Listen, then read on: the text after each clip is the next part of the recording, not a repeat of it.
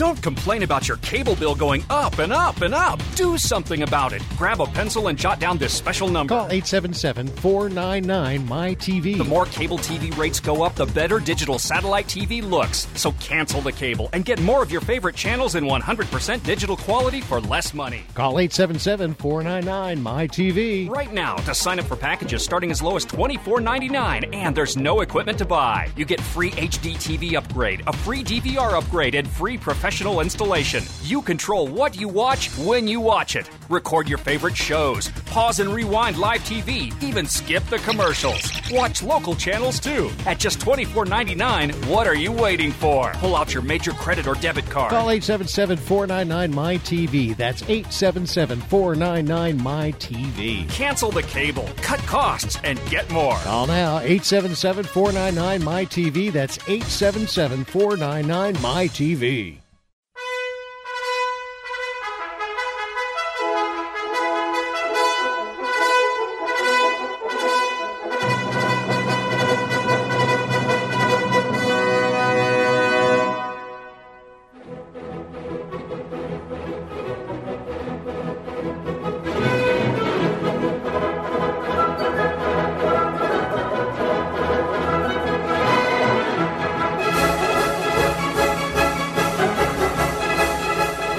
Welcome. You're listening to Sports Econ 101, the show where we discuss sports topics from a business perspective. I'm your host, Edward Brown, along with my co host, Bruce McGowan, longtime sports radio personality.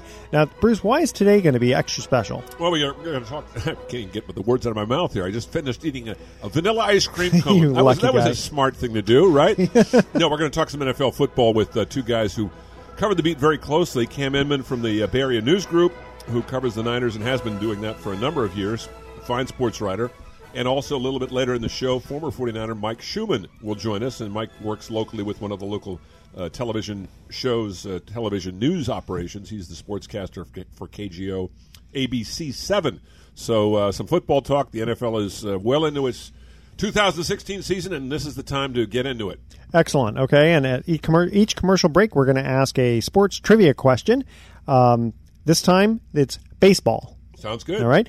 Speaking of baseball, I do have to say that, you know, if you remember the game before the Giants got knocked out, when uh, Brandon Crawford got hit uh, in his elbow at third Right. base, Mhm. if you remember the very next, I think it was the very next pitch, if I'm not mistaken, uh, the ball goes to either the, the first base or to the pitcher. Pitcher's not even looking, but he covers first base. Brandon Crawford could have walked home. uh, nobody even pointed that out. And I'm looking at, where is he? Where is he? And he didn't score. Well, luckily he did score later. In the Eventually, inning, so, yeah. So it was a moot point, but yeah, it's funny. Little things like that happen in, in sports, and uh, we sometimes just sort of take it for granted that these guys know what they're doing, but they have brain farts just like the rest of us.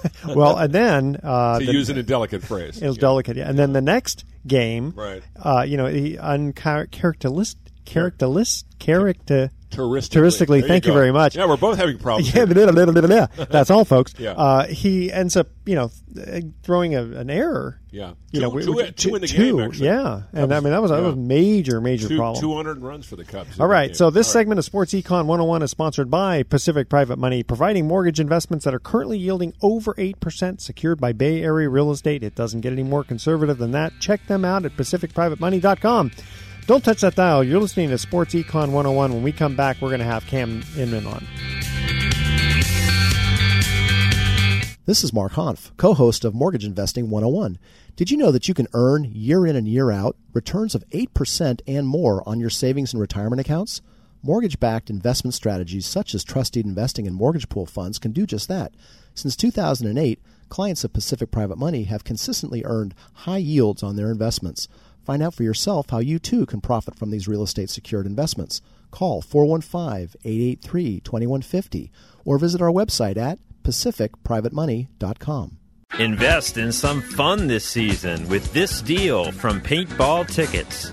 With the largest network of paintball fields in North America, Paintball Tickets is committed to bringing you high intensity fun for a fraction of the cost. With the purchase of your paintball tickets, you'll receive free admission and equipment rentals to some of the most played at paintball parks nationwide. And by partnering up with like minded, safety conscious paintball fields in thriving markets across the nation, we've ensured there's always a field close to home. These tickets, which can be purchased in bulk, are designed to fit the needs of every skill level, from casual observers to weekend warriors.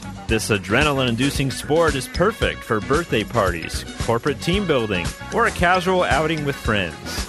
Make the right choice for your wallet. Get in on the fastest growing action sport with this deal from Paintball Tickets by going to sportsecon101.com and clicking on the Play Paintball button.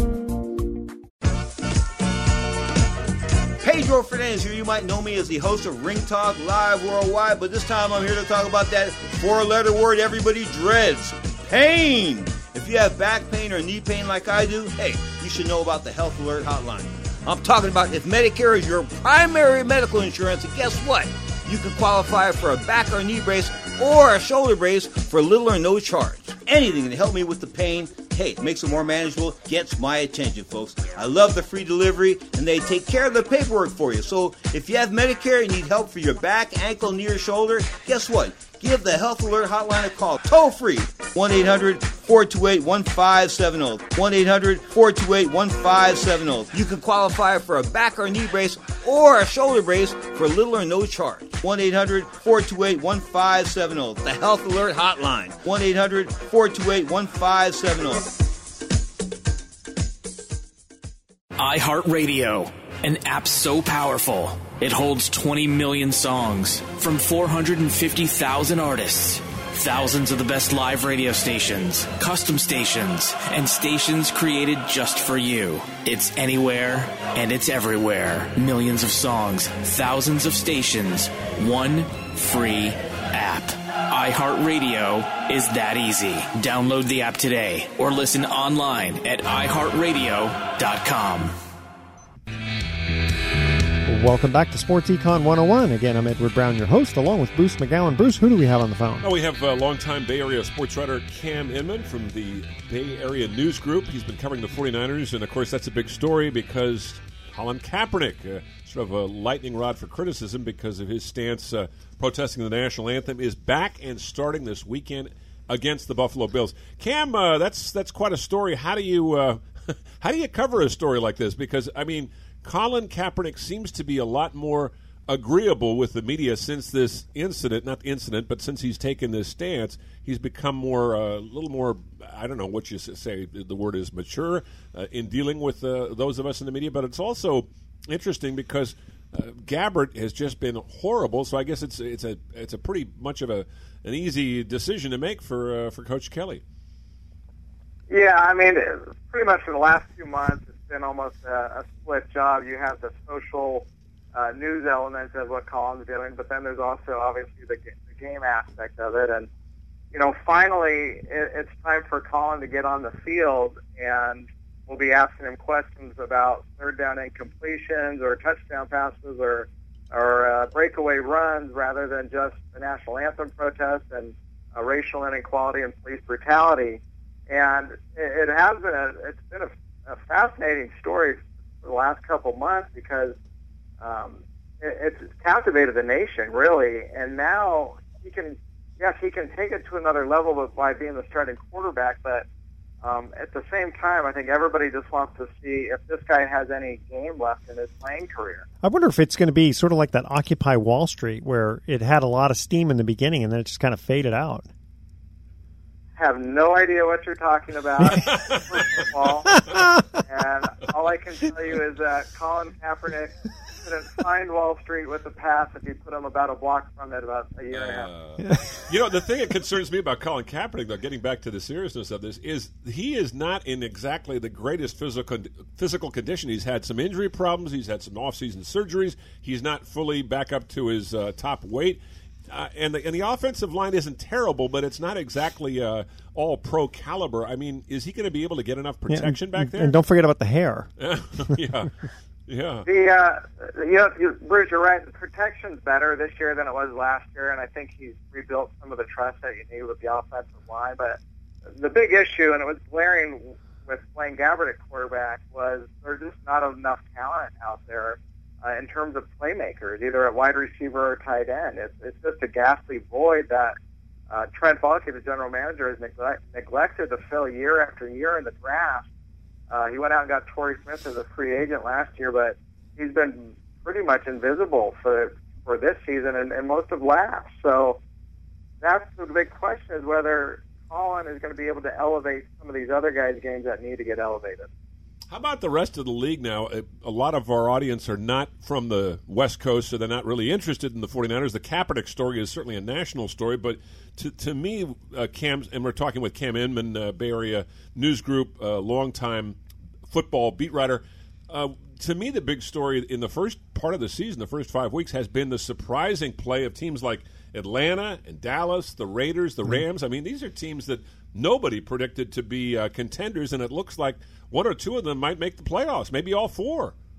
Yeah, well, and also again, you're only in week five here, so a lot of those pretenders and contenders uh, will emerge. You know, and and I do like the Atlanta Falcons as a team. I think their head coach is great. The 49ers and other teams should have hired him. The Falcons were lucky to get him. They got off to a fast start last year as well, and then they petered out. Uh, the Rams are a team that's perennially eight and eight under Jeff Fisher, and I don't think anybody's willing to buy into them yet because this is a team that still needs to rebuild and fill a lot of parts. And you know they they just got beat by the Buffalo Bills last Sunday, and the Bills are the ones that are hosting the 49ers this week. Uh, the Bills are a team that's hot. They've won three in a row, and you're saying, well, wait a minute, are they for real too? And then, hey, look at the Minnesota Vikings. They're the only unbeaten team, and they're the team that lost their starting quarterback, uh, you know, a few weeks ago. And and how are they pulling this off? So, yeah, it's the NFL. Every year there's some Cinderella stories that emerge, and I'm sure there's going to be a couple more highs and lows for teams uh, in the next couple of weeks before you really can focus in on the playoff contenders. You know, I was just reading a, an article about uh, bringing back the, the Vegas thing about uh, the Raiders, the Raiders moving to Vegas. What You do you- know, what's your what's yeah, your what's read your on that, on that? anyway? I'm curious because we've heard uh, the city of Oakland is trying to put together. I guess there are a couple of groups locally, or one group in particular, that seems to have uh, some credibility. Uh, but Las Vegas is tempting, and then I hear Cam and tell me if I'm wrong that the league is is more inclined to stay have the team stay in Oakland than go to Las Vegas. But I'm hearing I'm hearing uh, conflicting reports. What have you heard? Well, I mean, just kind of use your common sense. The NFL's never wanted to get into to Las Vegas because of the gambling aspect. They're still gambling there. So uh, they also want the Raiders to get a new stadium in Oakland before they go to Las Vegas. Now, uh, if their only option is Las Vegas and there's going to be more money for the NFL uh, and there's any relocation fees, I'm sure the owners will be willing to go forth with it. But uh, they have not exhausted it yet. And after covering uh, the 49ers attempt to build a stadium. I've covered the Raiders when they were trying to, when they were considering their options, and Al Davis was insistent that the best site for the Raiders is the one that they're on right now, and they just need to rebuild a stadium. And uh, you know, it, it's interesting to know if if the logjam that's going on in Oakland will free up once the Warriors move to San Francisco, if they move, and if the A's ever get their act together in terms of where they want to build a stadium, because there's that huge parcel of land that is great for a sports complex. Uh, but the, the Raiders might be the only team left to play on it. And if that's the case, then they can build a stadium. Uh, it's just not easy to do when a stadium costs over $1.5 billion now. Well, let me ask you the, because you mentioned about Vegas and the gambling whole th- the whole thing about gambling. I mean, you know, Vegas is going to bet on. There's going to be betting on teams no matter where they're at. Are you thinking that just because they're housed in Vegas that there might be more corruption going on? Is that what you're anticipating? Well, what do you think? I mean, Well- that's that's what the NFL has thought for for for years and years. Of course, there's people are gambling on on the sporting event everywhere, but that NFL doesn't want to be as, as closely associated with that. Neither does any uh, main team. I mean, obviously, I think teams are going to start looking into it more and more because, I mean, you look over in Europe there- where gambling's more you know prevalent on sports. You can do it, a- and they get by. It's just the NFL tries to remain a holier than, and now look, and it's just I, I don't know at some point if they're going to have to bend and say, all right, well, look, you know, it's not Vegas isn't the only place that allows gambling now. There's you know, there's Indian Ex- casinos, Exactly. there's I was just, I was just going to put that. I was just going to point that out that there's gambling casinos all around California too. Yeah, yeah, but I mean, it's the whole stigma attached to it, and I mean, I like going to Vegas as much as the next person. I think I think it'd be interesting to know whether uh, whether they would be able to support a team because you know, those casinos don't want to let you out. They, they don't want you going off to a football game for seven hours. They want you staying in there to spend your money in there. So That's a good point. there's a there, there's a lot of elements at play here before uh, you start counting the Raiders there. It's it's they're far from I think finishing off a deal for that. Well, I, I tell you one big problem: they wouldn't allow any time clocks, just like they don't allow it in the casino. So you'd never know when the game's over. Hey, before we let you go, Kim, I got to ask you about the injuries this year in the NFL. I, I don't know if it's any a greater number this year than in past years, but my theory is that we're seeing uh, players knocked out more and more these days because these athletes are so superbly conditioned, so much bigger than they have been. It's just a matter of simple physics. The, the average player in the NFL back in the 1980s was about 230 pounds. The average player probably today, all things considered, might be 260. And these guys are fast. I mean, my gosh. Uh, you know, so you're seeing a lot more injuries at a lot earlier stage. I'm I'm concerned with it, and of course with all the concussion protocols and all the talk about you know uh, CTE and that sort of thing. What, you know, what's your read on on that? That because is is it a major problem right now, or do you think that uh, the injuries have just always been a problem with the NFL? Actually, Cam, can I interrupt for just a second because we have to c- cut to a quick commercial break. Okay. Uh, when we come back, can you answer that question? Then we'll let you go. Sure. Okay, Okay. I really appreciate that. All right, here is our uh, first trivia question. And uh, Cam, if you know the answer, don't answer it yet. We'll wait till we come back. All right, talking baseball here. Who was the first player ever to be selected in Major League Baseball's amateur draft? All right, that's our question. All right, email Edward at sportsecon101.com the answer to that question. And don't touch that dial. The uh, Sports Econ 101 will be right back.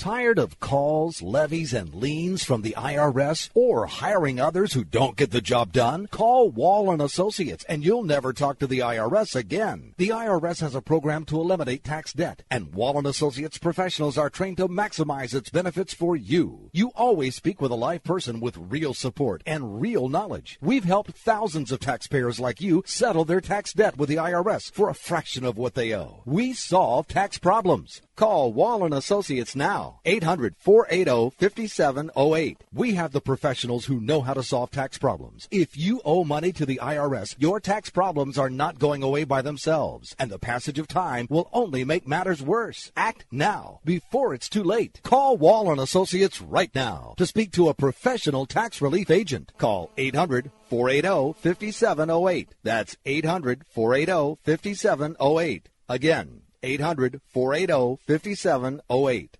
Rebuild or replace transmission, $3,200. Anti-lock brake system, $1,000. Rebuild or replace engine, $2,400. Truth is, once your manufacturer's warranty runs out, it's all on you. Every last cent. Get protection for covered repairs with a vehicle service contract from Toco Warranty. Unlike other companies, with Toco, there's no down payment, and the monthly payments are really affordable. Not sure how long you're keeping your car? At Toco, you can pay as you go. Keep your hard-earned cash and call Toco Warranty right now at 800-222-2313 to save big money on covered auto repairs. Prices vary by vehicle, but for about the cost of a tank of gas per month, a Toco plan has your back on expensive covered car repairs. Monthly payments are very affordable. Get your free quote now. Call Toco at 800-222-2313. That's 800-222-2313. 800-222-2313. Cancellation fee may apply, subject to eligibility. Not available in Missouri and Washington. Waiting period and deductible apply. Coverage provided and administered by Warrantech Corporation or its affiliates. Not affiliated with any manufacturer or dealership. Visit tocowarranty.com for complete terms and conditions. This family is at home, but they won't be answering the door. They know that the pounding on the door is a process server from the court waiting to hand them foreclosure documents. So instead of enjoying the home they worked so hard to afford, they sit hiding in the dark. Mom, what was that? But it doesn't have to be this way. This family can save their home, but they must act fast. Call Allied State Foreclosure Solutions at 800 274 7312. If you're being threatened with foreclosure, have been denied a loan modification, missed a payment on your mortgage, been a victim of a predatory loan, or are upside down on your home, it's critical that you call Allied State Foreclosure Solutions now. 800 274 7312. Allied State Foreclosure Solutions has an attorney in your area that will meet and speak with you. You can stop the foreclosure foreclosure process, lower your monthly mortgage payments, save your home and your credit. But you must act now. Call 800 274 7312. 800 274 7312. Not available in all states. Paid non attorney spokesperson. Welcome back to Sports Econ 101. Again, I'm Edward Brown, your host, along with Bruce McGowan. Here was our first trivia question Who was the first player ever to be selected in Major League Baseball's amateur draft? Uh, it had to be back in the 1970s, maybe, but I'm 1960s. 1960s. Cam, Cam you have any? Uh, you want to venture a guess? I'm I'm clueless here, and I'm base, Uh, baseball's my favorite sports, but I should I don't know this one. 1973. No, okay, it's uh, it was Rick Monday, Kansas City Oh, Athletics, yeah, yeah, 1965. yeah. Who who played a role with the A's and then was traded be, right before they became great. And of course, Rick Monday is best remembered for two things. First of all, saving the American flag, which was being Yeah, lit that's right. By you remember that, Cam? It- when he played with the Sure do. Dodgers, right? Yeah, when he against was with the the, Cubs. Dodgers, and, and then he hit a, ga- a, a pennant-winning homer in Montreal during the uh, National League Championships in 1981. I believe. 81, yeah. And the Dodgers went on to win the World Series that year. Well, Cam, we were talking, and we're talking with Cam Inman, who is a longtime uh, Bay Area sports writer covering the 49ers for the Bay Area News Group. Talking about the injury situation, do you think it's any worse this year? Or are we just more aware of it? It just seems like. Uh, you know, every time you look at the injury list, my God, like Cam Newton is probably the most prominent player to have uh, been on the sidelines recently. But there are a lot of other guys. Is, do you see any problems, more problems this year? Is it just football is such a violent, violent game inherently, and you're going to get guys falling by the wayside?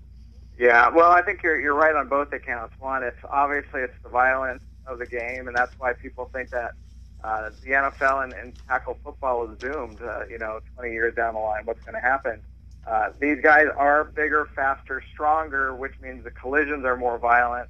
But but you know, guys, it's not just the collisions. You know, people get hurt with you know just non-contact injuries. That their knees will blow out, they'll lose their Yeah. ACLs will will, will you know get get torn. Uh, Achilles, same thing, where the guys their bodies are so ripped, uh, and, and then it might be a freak incident where boom, your your season's over just like that, and and and that happened. You know, that happened up in Minnesota with Teddy Bridgewater. Uh, the Niners linebacker NaVorro Bowman tore his Achilles just running towards the line of scrimmage, non-contact. It, it, it's part, it's just part of sports as well. You know, there's there's injuries in sports. Uh, we we aren't on Wall Street necessarily uh, doing that stuff, uh, but there, there is, it's a big money game, and that's why if you can survive and succeed, then you're going to get paid. Yeah, even basketball, you know, you're getting these guys having these you know, a little Oh, bit, fr- you know, non-contact injuries. Sure, sure. Well, that's true. Well, listen, Cam, we, we know you got to get going because Cam is on his way to Buffalo to cover the uh, the 49ers this weekend. Thanks so much for, for spending some time with us, and uh, we look forward to having a chance to chat again. Thanks, Cam.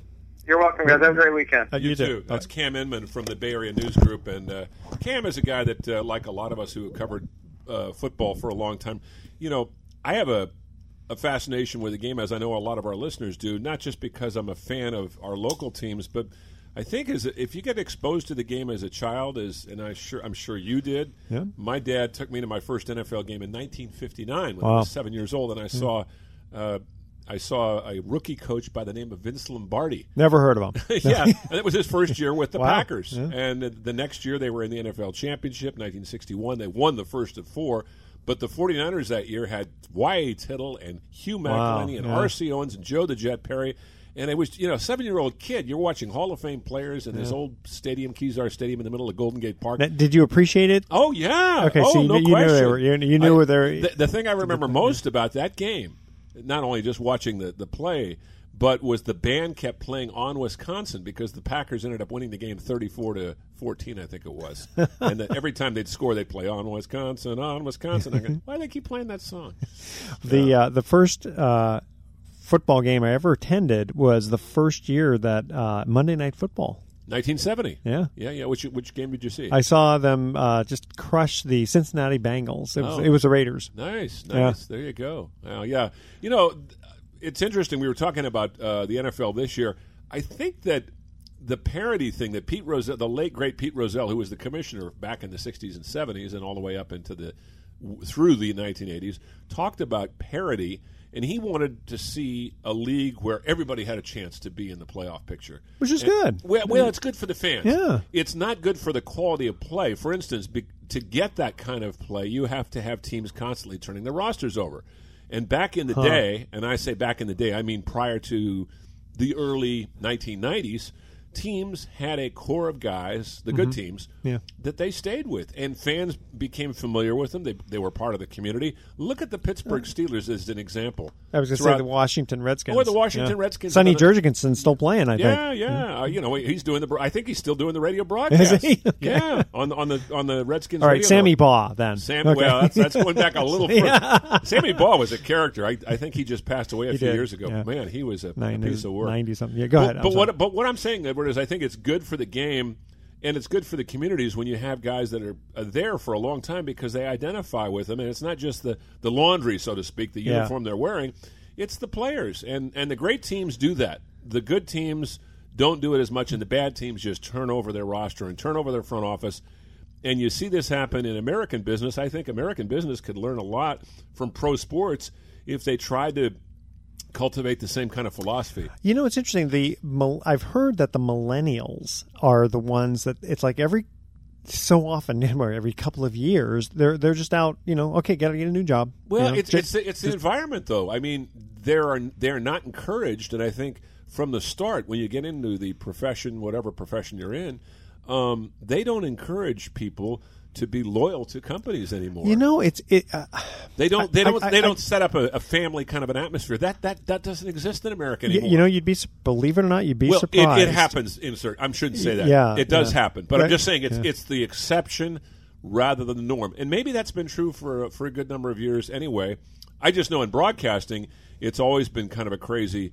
Uh, quilt world, but I will say that in broadcasting, unfortunately, and I don't know if a lot of our listeners know this. I don't want to get off on a tangent That's about okay. this, but broadcasting has consolidated so much. The product has been so watered down that if you're, uh, you know, one of these guys like myself who's been doing this for a number of years, you know, after you get to a certain age, they say, ah, we don't need him anymore, and they're not even paying you that much to begin with. They're paying you a decent salary, but they want to get. They don't care about quality. They just want to get a young, hungry person that's going to work sixty hours a week, and they can pay them for nothing for practically Well, nothing. yeah, for practically- I yeah, because it's the enough to- glory of being on radio. Well, yeah, and Yeah. I, I hate to say it, we see this a lot in, in broadcasting, and, and I don't think a lot of people realize this, only because there is so much social media today, and there is so much uh, you know cable television Yeah. and satellite radio that it, it, the attention is so diverted. But they're not doing it on TV though. As, Not as much on television, but you'd be surprised. Um, you know, and, and here's an interesting thing: podcasting has become really popular in radio, and if you you can have a lot of fun doing podcasting, but making if you want to make a living doing that, ah, you better be very creative to try to make a living being a podcaster because it's it's almost impossible. You can make a little money on the side. So what I'm saying is that our industry, like all industries, has has uh, diversified, but at the same time, I think there has been this en- this tendency to think of the workers as interchangeable parts, and you don't want to do that on the pro sports level to that to the point where you water down your product because your fans aren't going to show up after a while. Well, except for uh, the ones where they just keep buying different jerseys all the time. Yeah, yeah, yeah. But at the same time, you know, I I was talking to Derek Carr of the 49ers about this, uh, 49ers, the Raiders about this the other day, the fine young quarterback, and, he, and I was asking him, I said, you know, you guys have scored only nine more points than you've given up. Yet you're four and one. The Chargers, the team that you just beat, they beat them this past weekend on a botched field goal attempt by San Diego, have scored actually more points than they've given up. Yet they are one and four. And he says, yeah, the They had difference. one blowout. right? Yeah, he says the Yeah. difference between a four and one team and a one and four team right now is is maybe a, a field goal. He says that most of us are eight and eight quality teams, and he wasn't knocking his own team, but the Raiders up until this week, as we speak, they're four and one. They haven't put together a good game yet. They've been lucky to win four games. Yeah. They but. I, I don't know. There's going to be. It's like it's like baseball when you get down to. Well, I guess f- actually football gets a little bit more exciting in the last couple of weeks when you've got a bunch of teams who are really in the hunt. yeah. I mean, uh, to me, that, that I like that. I you know I don't want to see, you know, ten and six, and then there, everyone Well- else is you know four and four. You know, or sure. whatever. you Well, know, no, it, keep, it keeps it. That's exactly what Pete Rozelle was talking about. He was saying we need to have more parity because there were teams like Atlanta and New Orleans back in the '60s. Oh yeah, and they 70s, they were 70s, never 90s. they never got close. Never got close. Yeah. Never got close. And you know, a lot of that had to do with ownership, and the, a lot of it had to do with personnel. And if you find good football people, you know, smart scouts, and, and a good system. Uh, you're not going to let those guys walk away. You're going to pay them what you need because you take pride in, in building a winner. Well, well, also then you get remember how John Elway uh, when he first came out from Stanford, he said, I am not playing for the Indianapolis Colts. Yeah, that's Or right. uh, were they? I guess they were the Indianapolis. They, I think they had just changed. Just changed just from changed Baltimore. back. Yeah. Well, he he Yeah. threatened to play uh, pro uh, Major League Baseball. Yeah. You know, if he could have made it. Um, that's an interesting story because I, I covered him a little bit in college, and boy, you talk about a roller coaster career because Yeah. he was in three Super Bowls and they got murdered in all three of Yeah. them by the 49ers, by the Redskins, and I, I'm trying to remember who the, the New York Giants. Yeah. and then he then he seven or eight years later, towards the end of his career, he finally gets to win two of them. Yeah. And now he's put together some pretty good teams in Denver. So John Elway is, is, is quite a story. And was he a pitcher in baseball? I believe so. I I mean, that's he was, typical, yeah. you know. Big guy, you know. Yeah. I mean, uh, he's kind of like Andrew Luck. Um, Yeah. It's another, another Stanford, uh, qu- another great Stanford athlete, quarterback, who I don't think, unfortunately for him, has had nearly the kind of support of the offensive line that John had. Although Elway got, some, he took some shots. Oh, he sure career. did. Yeah. Yeah. Well, he, he had the good legs to uh, to get away. Get away, yeah. All right. Here we're going to go to our uh, second commercial break uh, trivia question. Here again, we're talking baseball.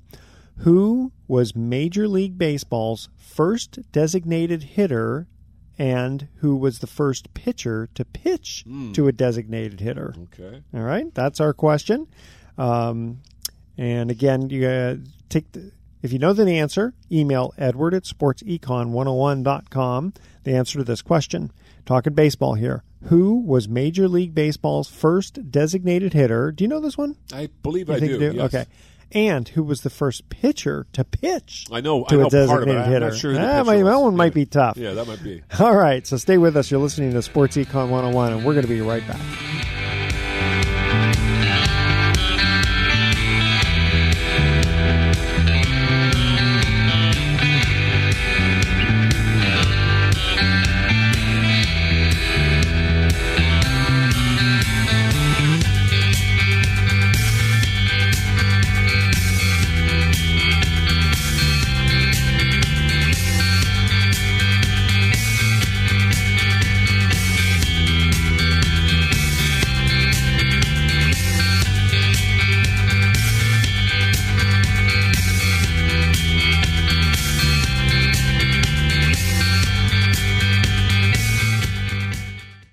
How would you like to earn over 8% per year in your investment portfolio in a conservative investment that has been considered one of the best kept secrets in investing? At Pacific Private Money, we are actually paying over 8%. Imagine what a mutual fund of low loan to value mortgages would look like. Well, that is very similar to what participating in the Pacific Private Money Fund is like, because we own many loans in the fund that are actually less than 60% loan to value. It would be extremely difficult to find an investment that yields over 8% with this much collateral. We pay you monthly. Can you imagine earning more in one month than most banks are paying in one year? Of course, you have questions about how we can deliver this, so call Pacific Private Money at 415 883 2150 and we will answer all of your questions. You can also visit us at pacificmoneyfund.com. This is Carrie Cooper for Guitar Center's Focus on Rock. Shop for the greatest selection of music gear on earth at guitarcenter.com. Over the years, we've witnessed numerous genres colliding with rock music to create unique tracks consisting of a hybrid of sounds, but none quite so impactful or unlikely as that of Aerosmith's collaboration with Run DMC for their seminal version of Walk This Way.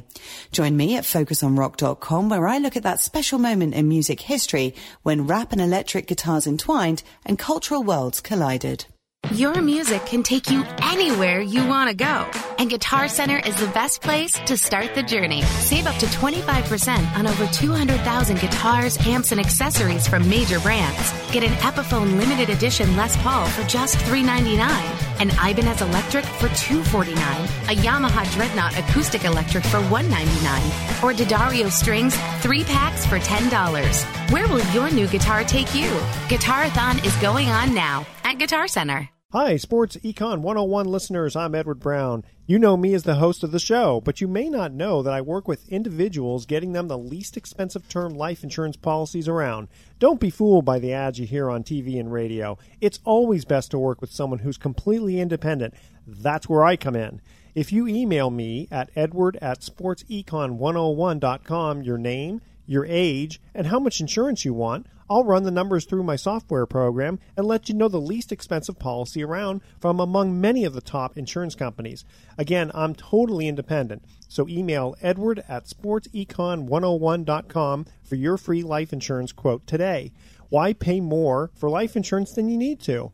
I can get you a guaranteed policy where the low premiums are fixed anywhere from 10 to 35 years. So email edward at sportsecon101.com right now for your free life insurance quote. That's edward at sportsecon101.com.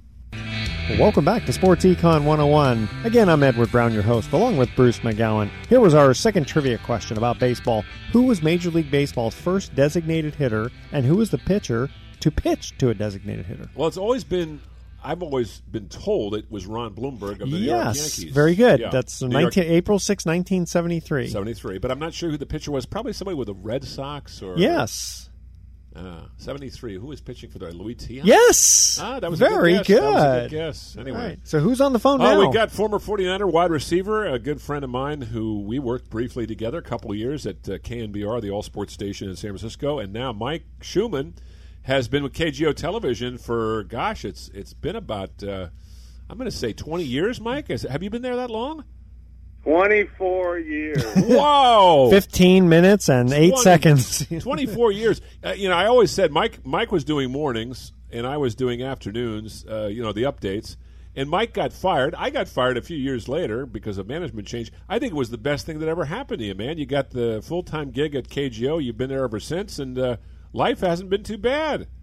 no, I can't complain. I actually went over to KGO radio and was doing the 49er game with Rich Walcoff pregame and sideline, and then uh, uh, the news director at KGO Television heard me on the air and asked if I'd be interested in doing TV, and here I am 24 years later. So you both know, nobody keeps jobs that long in this business. Well, in in the Bay Area, sometimes it does happen. And Mike uh, also got the, the singularly good fortune to play with the first team that, in San Francisco history that won a Super Bowl, the 1981 Cinderella 49ers, who, of course, won it on the uh, got into the Super Bowl by getting the uh, the amazing catch by Dwight Clark in the end zone. And uh, talk a little bit about that team, Mike, because that was a fun team, and it was a team that two years previous had the worst record in football, but Bill Walsh uh, had some magic going with that team.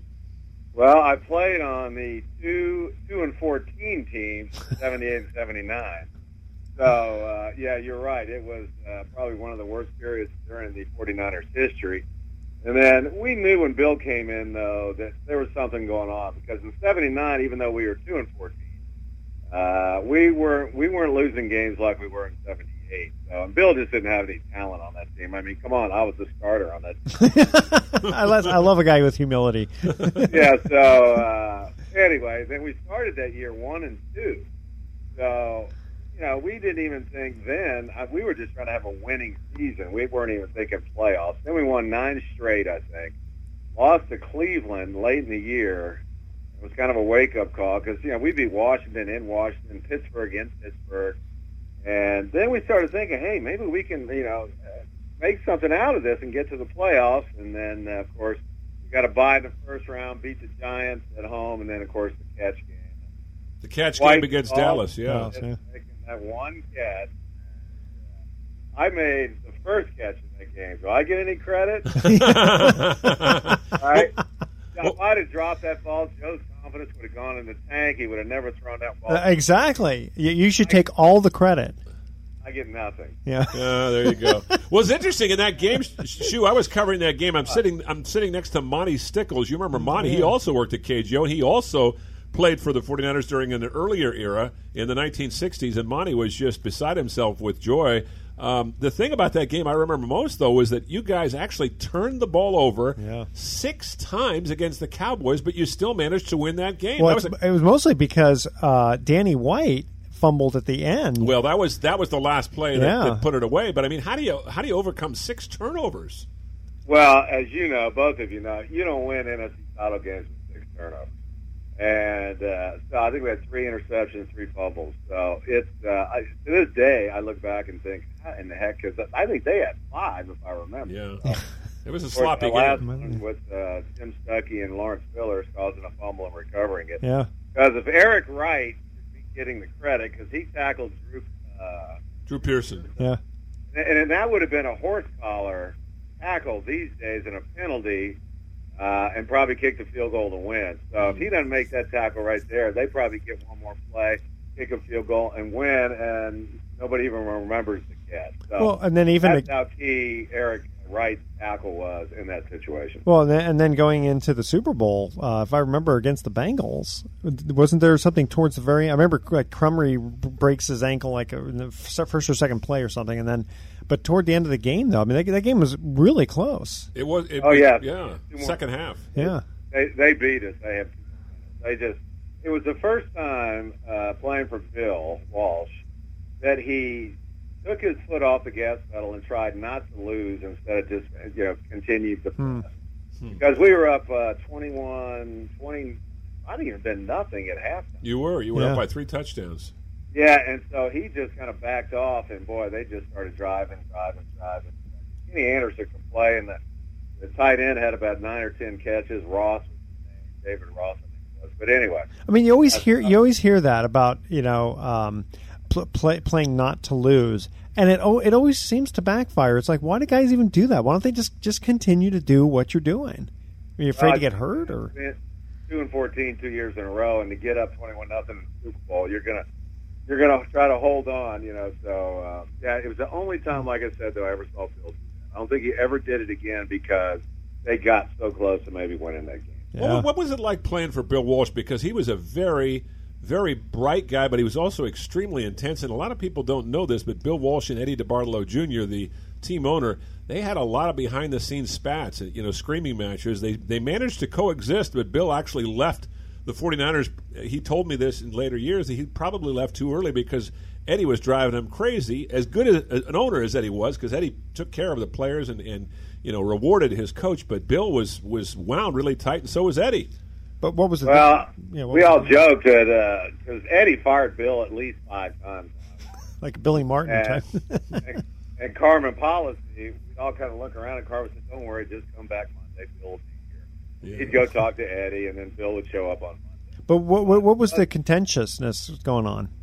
Uh, I, Eddie just wanted to win, and uh, he did gave Bill every everything he needed: a coaching staff, money for players, and I think it was more of that. And then I think Bill was getting a lot of the credit too, you know, turning this franchise around. When in fact Eddie, behind the scenes, didn't mind, but I think he started feeling like he should get a little more of that attention. So, uh, and then Bill, like you said, Bruce told me years later, that I should have never walked away after that third Super Bowl he was just burnt out. He thought he was done, and took some time off, and he was ready to go, but it was too late. So that fourth Super Bowl was really Bill Walsh's, even though George Seifert won it. Yeah, that, that Bill Walsh to me was also, as I mentioned, you know, one of the most fascinating characters because after wins, sometimes he would be very, very curt and frosty with the media, uh, and and it was almost like he was telling the media, "Well, you guys didn't think we could do this, but we did." Uh, Right. What, what was it like playing for this guy? What what what was he? How was he in terms of interacting uh, as a player with with a guy of his stature? Well, the first year, uh, '79, when he came in, and uh, he had been an assistant coach his whole career. Didn't get the job in Cincinnati. Paul Brown gave it to Tiger Johnson, and uh, so and that and uh, almost blackballed Bill out of the league. Paul Brown thought he was a snake oil salesman. And, uh, So Bill took the job at Stanford, and then, he, of course, got the 49er job in '79. So he had that uh, assistant coach mentality where he was really close with the players. He had a wicked sense of humor. He was really fun to play for. But then the following year, he became GM and uh, head coach, so he had to deal with us in our contracts. And Bill used to always tell me he thought he should make one dollar more than the highest paid player on the team. well, because otherwise he would lose control of those players. Yeah, so good point. if a player was making more than the head coach, he just felt like he couldn't control him. And O.J. Simpson was in that situation. His last two years, 78, 79, Bill couldn't wait to get rid of him because he couldn't control him. And uh, so that, that was something I always thought was kind of fascinating. And when I tell that to other coaches, they agree. I told to Steve Kerr last year, and he goes, "Oh, I'd love to make one dollar more." Yeah, really. Guy Well- making eighteen million. Well, what was it like playing with uh, O.J. Simpson for a short time? Well, it was funny because you know back then you didn't get uh, the football coverage like you do now. You know, with all the different networks, you had one big game a week. So you know, a lot of guys didn't see OJ play in Buffalo a lot because they weren't that good of a team. And uh, so when he got there, his knee was gone, but he Yeah. could do more on one leg than most guys could still do on two. So it was amazing to watch him. Uh, he was done in his career. Joe Thomas brought him in to sell tickets, gave up two or three first round draft choices, and really set the team back that way. Yeah. Juice didn't really didn't have it. He didn't know the offense. Steve DeBerg would literally call the huddle in the play. He'd go say it was a pass play. Red right, 22Z in. OJ, you run a flat on one. so he had to tell Juice every time. Uh, red right, 18 Bob. That's a pitch to you, OJ, to the left. Dude. Literally called the play for us and told OJ what to do. Yeah, it was funny. I, I remember watching those games. I mean, I you know I followed him when uh, coming out of USC to to uh, Buffalo, and just you know really enjoyed watching his career. When he got traded to the 49ers, it was like I, I was kind of excited because I, I was a big OJ fan, but watching him was kind of painful because you could Yeah. you could see that he just didn't have it. I mean, it's funny because now I, I look back and I I think um, Barry Sanders to me was more exciting to watch. Than, and as exciting as OJ was, and as Barry, good as he was, Barry Sanders probably could have played a couple more years. Yeah. Well, it's interesting. O.J. Simpson was a, a San Francisco native too. Grew up in Potrero Hill. Uh, went to Galileo, Galileo, High yeah. School, and uh, you know what a what a great. Well, shoot, you've had so many good memories. I, you know, we do we would do want to take a break here in uh, just a minute, but I want to get into the NFL, and Edward and I want to talk about, about the current uh, 2016 season. But uh, just to reminisce one more time about playing in that era when you did. Um, you know, football players made decent money, but and they, and they got exposure from the media, but it was a different world. Uh, you know, what was it like being a pro athlete, a young guy in your mid mid to late twenties? You know, making decent money, and you're playing for a team in San Francisco, which was really, I mean, special. The, the relationship the fans had at that time with the 49ers uh, was just beginning. They were just beginning this great run of 16 playoff appearances in 18 years. Well, you'd be surprised. Most of us, the average salary back then was 60 grand. Sixty thousand, okay, Yeah. which Uh, is I- decent money for Yeah, for yeah. 1981. You know, Yeah. So I came to the Niners in uh, let's see, '77. I think it was my first year. I was making the NFL minimum, which was 35 grand, and I was a starter. Mm. Then I Wow. jumped to 55, and I think 75. So we all had to work in the off season. I was selling sporting goods down at uh, God, where was it? Down in San Mateo. I think it was at J.C. Penney's or something. uh, and you know, and then working out too. And we worked out on our own because we only had one mini camp back then. We didn't have all the OTAs Hmm. we went to training camp to get into shape. And uh, so it was a different era. We all were just happy to be getting paid to play. Yeah. And it was more about winning championships because none of us were making any money. Well, they, they Yeah. still paid a big. That's- You know, if you won a championship, you still got paid a fairly good bonus, right? Well, actually, we won. I think I won eighteen grand for the Super Bowl, another six. So I almost won my salary that year uh, when we won the Super Bowl in '81. Wow. And then I think it was after that season, Joe and Dwight went. Eddie invited him back to his house in Youngstown, and by the end of the night, they had new contracts, and they were both making about six hundred grand. Wow. Yeah. And went and basically went over Bill's head to Eddie to give these guys these players. So Bill resented that the rest of his career. Mm. Some say this is why he traded Bill and told Dwight his career was over after he hurt his knee. Uh, Yeah, money, money, money. It all comes down to money all the time. well, exactly. Yeah. So Bill really had a problem with that, and I think that created a little problems with he and Eddie. And uh, no, but it was uh, we were just enjoying. You know, nowadays, for instance, I said last year when the Warriors lost in, Game Seven, they make eighteen, to, you know, ten to eighteen million dollars a year. So it's easier to go home when you lose like that. That's a that's a good point. Hey, in the bank. hey, hey, Mike, stay with us. We're just going to cut to a quick break, and then we'll let you go afterward. Okay? Uh, baseball question. All right. Who was the first baseball player to lead the major leagues in batting average for three consecutive years? Don't touch that dial. Sports Econ 101 will be right back.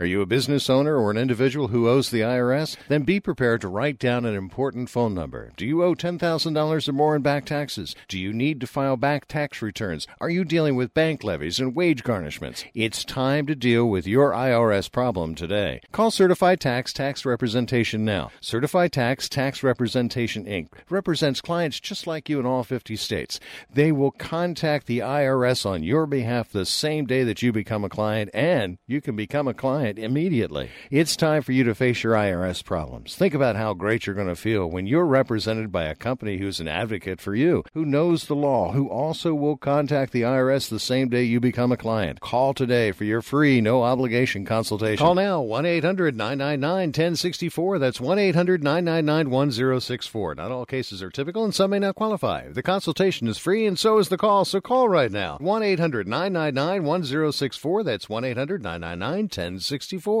Are you an inventor who would like to try to have an invention or idea patented and submitted to companies? But you don't know what to do next? Call for free information from InventHelp. InventHelp, a leading inventor service company, has been helping inventors since 1984 and has sales offices located in more than 60 cities nationwide. You'll want to talk to the company that has helped secure more than 7,000 invention patents. So call InventHelp even if you have an idea for improving an existing product and don't know where to go with it, you'll still want to call InventHelp for free information.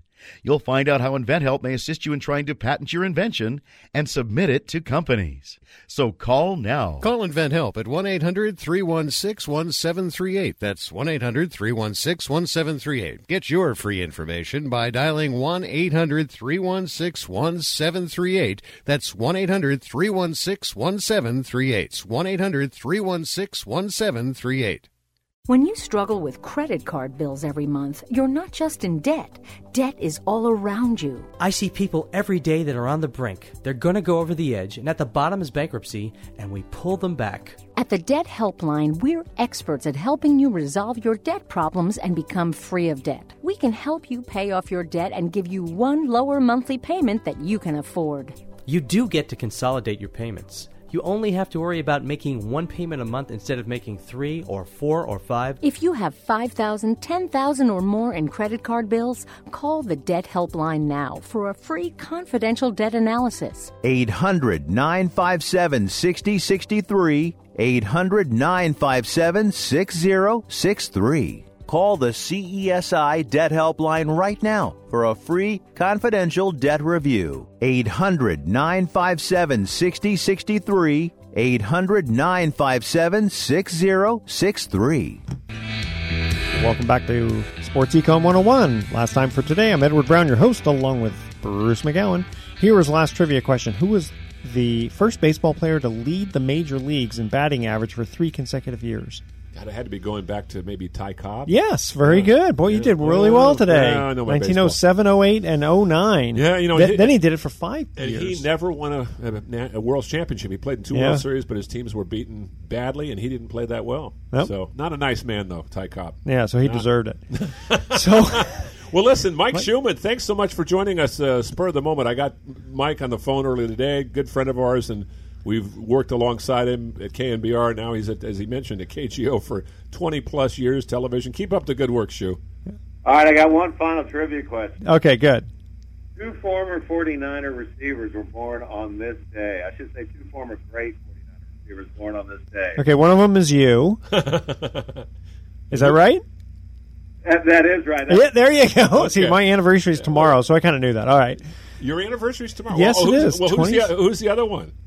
Jerry Rice. Jerry. Rice. Wow, pretty good company. Excellent. And your anniversary is tomorrow too. It is 27 years. Wow. I don't know if I was born first or married first. okay, Mike Shumann, thank you so much for joining us on Sports Econ 101. All right, guys. All right, take it easy. Good, good talking to you. Shu. See, I, I knew as soon as he said That's great, wild. I knew he was talking about himself. Wow, He was good. That's- he was a it- good player. Yeah, he was a decent player. All right, here we go. Here's our baseball thoughts for the day. If a woman is given a choice between catching a fly ball and saving an infant's life, she will choose saving the infant every time, without even considering how many men are on base. yeah, I like that one. You like that? Yeah. And uh, Bob Lemon said, "Baseball is a kid's game. It's the adults that screw it up." Uh, Bob Lemon, I covered Bob Lemon when he was managing the Yankees in 1981. He managed the second half. Gene Michael managed the first half. The strike broke up the season, and the Yankees won the pennant that year, but got beaten by, By the Dodgers in '81. And That's Fernando Valenzuela's rookie year. That's right. Yeah. Guy was I a- was I was working in New York at the time. I got to cover that series. That was a lot of fun. I, I kept thinking every time I watched Fernando Valenzuela the pitch, I kept thinking he was looking at airplanes because he kept oh looking yeah, up in the sky before yeah, he do it. It's kind of an Aztec thing, I think, you know, or a Mayan thing. You know, you look up at, at look, gods. look it up. Okay. Tune in next week to Sports Econ 101. We're going to be discussing sports topics from a business perspective and giving away, or actually, ask, we're going to ask some more sports trivia questions. Thanks for listening. On behalf of our team, I'm your host, Edward Brown. We'll see you next week. Good night, America. So long. Bye.